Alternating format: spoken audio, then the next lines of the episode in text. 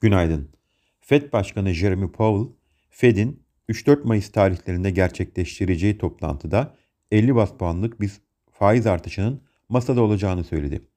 Powell ayrıca enflasyonun Fed'in %2 olan hedefinin oldukça üstünde olmasından dolayı Fed'in biraz daha hızlı hareket edebileceğini dile getirdi. Açıklama sonrası Amerika'da endeksler teknoloji sektörü önderliğinde düşerken Amerikan 10 yıllık tahvil faizleri %2.98 seviyesine geldi.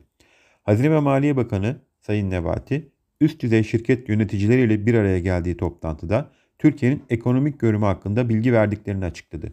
Bugün yurt içinde önemli bir veri akışı bulunmuyor. Avrupa bölgesi ve Amerika'da PMI verileri açıklanacak.